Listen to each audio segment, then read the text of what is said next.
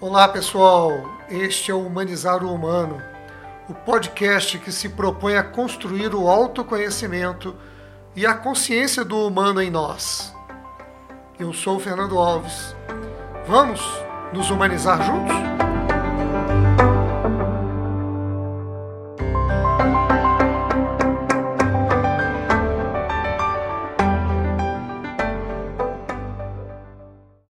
Eu acho super engraçado quando eu vou nas livrarias e tem a seção dos livros de autoajuda.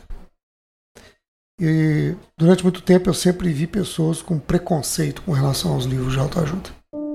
Isso me fez pensar há muito tempo atrás, mas qual livro não é de autoajuda?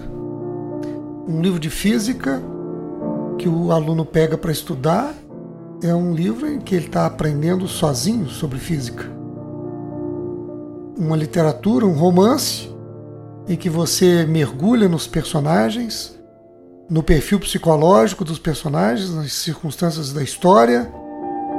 É um livro em que você aprende muito de psique humano, aprende sobre história. Então todos os livros são de autoajuda. Eu aqui, neste programa em que nós vamos falar sobre a boa prática da relação de igualdade entre as pessoas na boa ajuda, eu quero dizer de uma maneira clara, não existe ajuda se não incluir a autoajuda.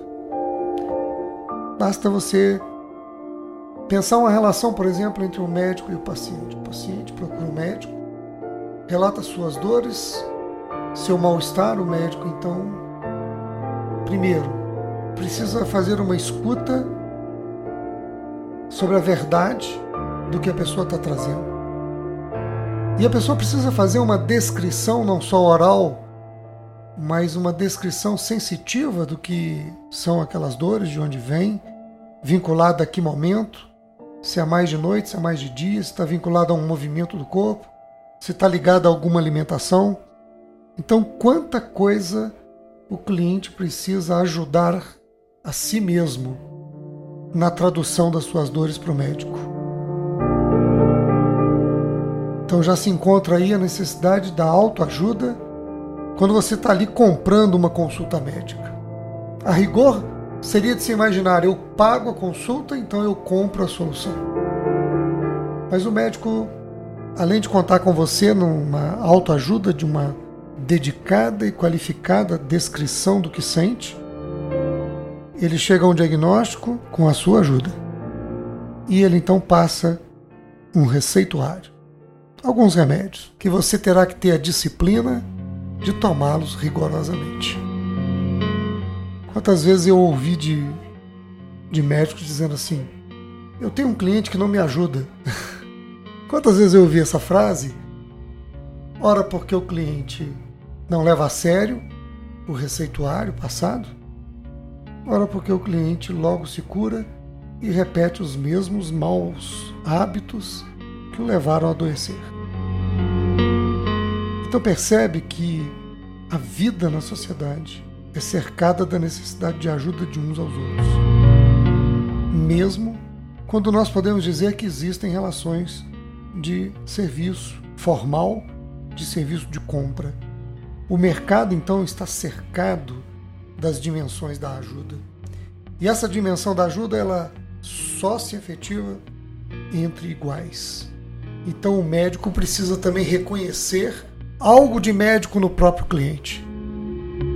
Algo de um cliente que também é médico de si mesmo, porque ele precisa saber fazer uma descrição bastante clara sobre o que sente e sobre as circunstâncias do seu adoecer.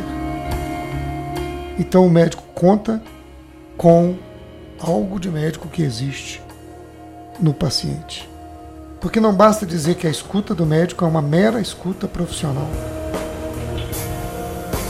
Várias pesquisas hoje mostram a energia do médico, a forma com que o médico escuta, o tipo de relação e atenção que o médico dá ao paciente, muda a qualidade do tratamento. Então tudo isso é uma troca de ajudas. Essa é uma relação muito parecida entre o professor e o aluno. que o professor está disposto a levar conhecimentos, usar didática, exemplos, traduzir e ser mediador de um conhecimento junto ao seu aluno. Mas o aluno precisa ajudar, precisa se abrir, abrir sua mente, aceitar argumentos, testar conhecimentos, fazer exercícios, fazer perguntas, contribuir, ajudar com o seu professor. Se você vai a uma loja em busca de um produto, o funcionário da loja pode simplesmente te ouvir, entender o produto que você quer, ir na prateleira, tirar, entregar e cobrar. Mas ele pode, entendendo para que você quer o seu produto, te oferecer um outro produto melhor, que vai te atender melhor. O que importa aqui é um ato daquele que te atende de compreender a sua necessidade e te oferecer exatamente aquilo que você precisa. Por isso, há uma relação de liberdade que precisa ser reconhecida entre quem ajuda e quem é ajudado, porque há um movimento nisso, e esse movimento é um movimento de iguais, é um movimento de pessoas que se respeitam e que compreendem que um não é objeto do outro. Ambos são sujeitos iguais, autores da sua história, pessoas vivas e plenas, capazes de agir no relacionamento. E por isso, que não existe ajuda se não incluir também a autoajuda. Cada um do seu lado, colaborando com o outro, para que a relação de ajuda seja a mais qualificada possível. Para que a relação de ajuda seja uma troca de compreensões. Porque neste ponto que nós estamos agora, considerando que toda ajuda tem a prática do dar e receber, considerando que toda ajuda embute o crescimento de quem você ajuda e de quem é ajudado, nós observamos então que, diante do ato da ajuda, as pessoas se transformam. Se transforma quem recebeu ajuda e se transforma quem ajuda. Portanto, duas pessoas se renovam, se transformam igualmente. Cada um no seu lugar, cada um com a sua dimensão, cada um com aquilo que aprendeu naquele relacionamento. Isso posto, as pessoas ganham nova humanidade quando elas se relacionam entre iguais. Então, quando eu vejo alguém, quando eu decido ajudar, eu construo um plano consciente de vida de que eu estou fazendo uma grande troca que constrói a verdadeira comunidade. A comunidade na qual nós queremos viver é uma comunidade feita de ajuda. Eu quero agradecer a você por participar desse podcast. Quero ouvir suas opiniões, críticas e aquilo que este programa possa ter representado para o seu dia. Quero muito encontrar você no trabalho gratificante de humanizar o humano. Esse caminho para sermos, de fato, divinos na arte de viver. Deixe o seu like, seu feedback, suas dúvidas, seus comentários, para que possamos refletir juntos, construir juntos essa caminhada. Aguardo você nos nossos próximos programas, encontros e nossos workshops.